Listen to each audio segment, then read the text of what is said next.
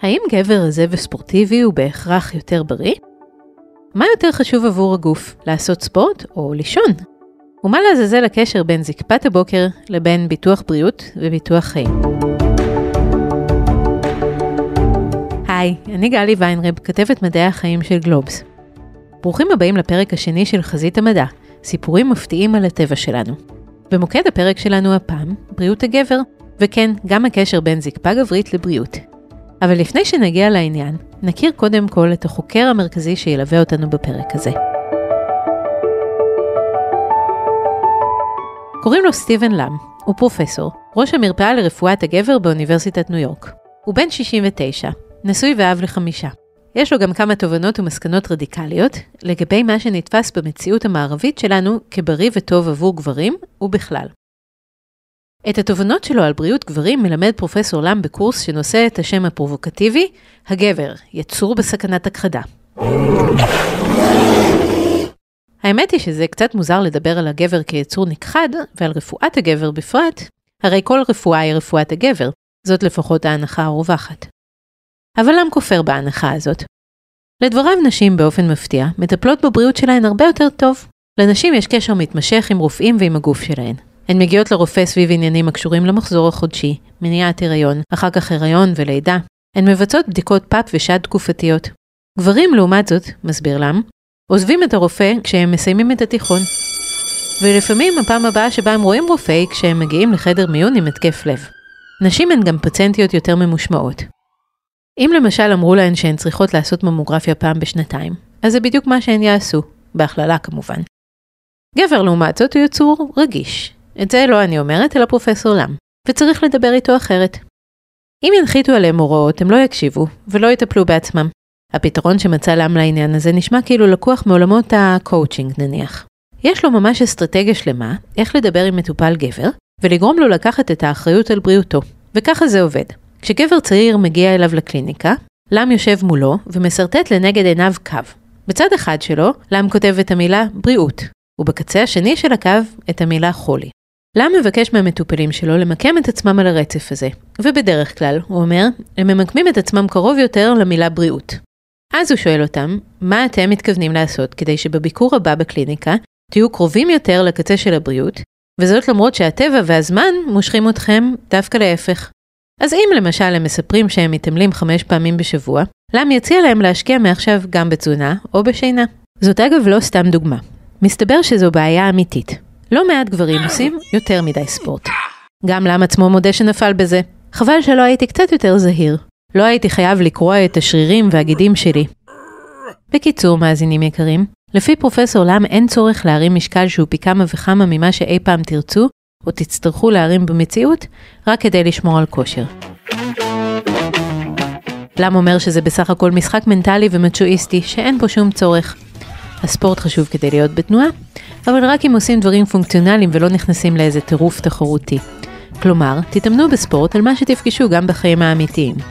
בכלל, אם כבר אז שינה היא חשובה כמו מזון ומים, יותר מפעילות גופנית. כשלא ישנים טוב, עלולים למות מזה.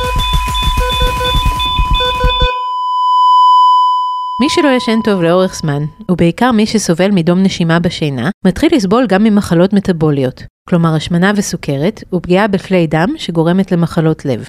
כל הפגיעות הללו מדרדרות עוד יותר את מצב השינה. ההגדרות שלה מאוד קיצוניות. הוא אומר שללכת לעבודה עייף זה כמו ללכת לעבודה שיכור. זה משפיע לא רק על התחושה, אלא גם על התפקוד. הרבה בעיות חרדה, דיכאון, היפראקטיביות, או אפילו בעיות לב, נובעות פשוט מחוסר שינה. לטענת לם, בעיות שינה הן נפוצות בהרבה מכפי שנהוג לחשוב. אם אתם אומרים, אין לי שום בעיית שינה, כי אני נרדם בכל מקום, כנראה שיש לכם בעיה באיכות השינה. או שאתם ישנים מעט מדי. אם אתם לוקחים את העייפות כדבר מובן מאליו, דעו שזה לא חייב להיות כך. אם יש לכם כאב ראש כשאתם מתעוררים, אם יש לכם בעיות ריכוז, נסו בדיקת שינה. ומה לגבי השמנה? גם כאן הגישה שלם לא שגרתית. השורה התחתונה של הדברים שלו היא כל כך חריגה שכדאי לשים אותה מראש על השולחן. לם חושב שהבסיס לטיפול נכון בהשמנה הוא טיפול תרופתי, לא ספורט, לא שינוי הרגלי תזונה, אלא תרופות. והנה ההסבר. במשך שנים, לם שאל את עצמו מדוע אנשים משמינים, ובמיוחד מדוע ברוב המוחלט של המקרים הם עולים במשקל שוב אחרי שהתאמצו כל כך לרזות. או שהם טיפשים, או שלא אכפת להם, או שיש חסם ביולוגי. כיוון ששתי האפשרויות הראשונות לא נראות לו הגיוניות, זו חייבת להיות השלישית. ובאמת הסתבר שהשמנה מונעת מהורמונים שמאותתים למוח מה ואיך לאכול. נראה שהגוף מתייצב על משקל מסוים ולא מוכן לזוז ממנו, ואז בכל כמה שנים יש עלייה במשקל והתייצבות על רף חדש. ומתי זה קורה? ב-95% מהמקרים, אנשים עולים במשקל כאשר החיים שלהם בכאוס. זו תגובה כמעט ישירה ללחץ נפשי ולבלגן בחיים, שגורם להפרשה של אדרנלין, לבעיות שינה, ולכן גם להשמנה. לאור זה, לם חושב שאין שום היגיון באיך שהרופאים מתייחסים היום להשמנה. מטופל מגיע לרופא, שאומר לו שאם הוא רק ירזה, מצבו הבריאותי ישתפר. המטופל מגיע שוב, והוא לא רזה. אז הרופא מציע לו שוב לרזות, וכשהוא חוזר בפעם השלישית לא רזה, אם הוא בכלל חוזר, כי הרי הוא מובך מהסיטואציה, אז הרופא כבר יוותר ולא יעלה את הנושא יותר, ובעצם יוותר על הבריאות של אותו מטופל. זה קורה למרות שיש לרופא המון מה להציע למטופל, גם אם הוא נשאר שמן. מעקב לאיתור מוקדם ומניעה של התפתחות סוכרת והתקפי לב, מעקב אחרי לחץ דם, טיפול בדלקות, טיפול באיכות השינה, לא חסרות דוגמאות. ולגבי ההשמנה עצמה, תרופות כאמור, יש תרופות חדשות וטובות שעוזרות להפחית במשקל. המועדפת עליו היא GLP-1. היא יוצרת שובע, מאיתה את ריקון הקיבה. הפתרון הזה נשמע ללם טוב יותר מאשר כוח רצון. ואחרי שדיברנו קצת על ספורט והשמנה ותודעת בריאות, אפשר לעבור סוף כל סוף לדבר על זקפה. לם מספר שהוא גילה שאם הוא רוצה לעורר מודעות בקרב מטופליו הגברים, למשל בנוגע למחסור בשינה נחוצה, ואם שום דבר שהוא אומר להם לא עוזר, בסוף הוא שולף את הקלף המנצח והאמיתי, לפיו אם לא ישנו את הרגלי השינה שלהם, בשלב מסוים הזקפה שלהם תיפגע, אולי באופן בלתי הפיך. הוא גילה שזה הדבר הכי יעיל לומר לגבר כדי שיטפל בעצמו. לפני כמה שנים ישב לם בתוכנית טלוויזיה של האוורד סטרן והצהיר אני יודע למי בחדר הזה יש בעיות זקפה, רק מלהסתכל עליו. בעוד הגברים באולפן מנסים להפוך לבלתי נראים, הסביר לם שזקפה היא ברומטר לבריאות הגבר, לא פחות. אם הוא רואה גבר שנראה לו לא בריא, הוא יכול לנחש שיש לו גם בעיות זקפה. יותר מכך, בעיות זקפה מנבאות את החולי. לפי לם, אם סוכני ביטוח היו יכולים לשאול גברים שאלה אחת בלבד כדי לדעת אם כדאי להם לבטח אותם, השאלה הייתה צריכה להיות, האם אתה מתעורר עם זקפה בבוקר?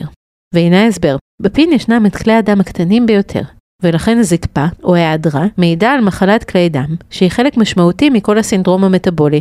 היא מעידה על כך הרבה לפני שיש לכך סימנים אחרים. כשהדם לא זורם טוב, זה אומר שהעור לא בריא, הכבד לא בריא, הלב לא בריא, וגם הפין לא בריא. בדיוק משום כך, ויאגרה היא לא התשובה הנכונה למי שיש לו בעיות זקפה. ההמלצה לגבר עם בעיות זקפה, אם תישן טוב יותר, אם תפסיק לעשן, אם תרזה, הפין יעמוד. כשיש בעיה בזקפה, הפין אומר לך שאתה צריך להיות יותר בריא. אז תבחנו את עצמכם.